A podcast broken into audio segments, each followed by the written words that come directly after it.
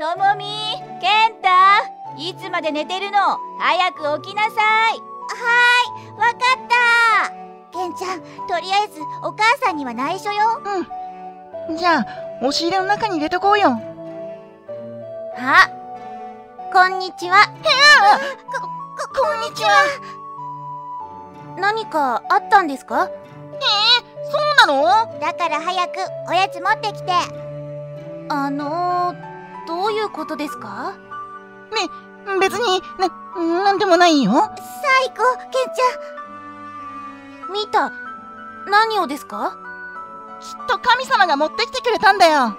神様あもしもし警察ですかじゃあ決まりねううん第9話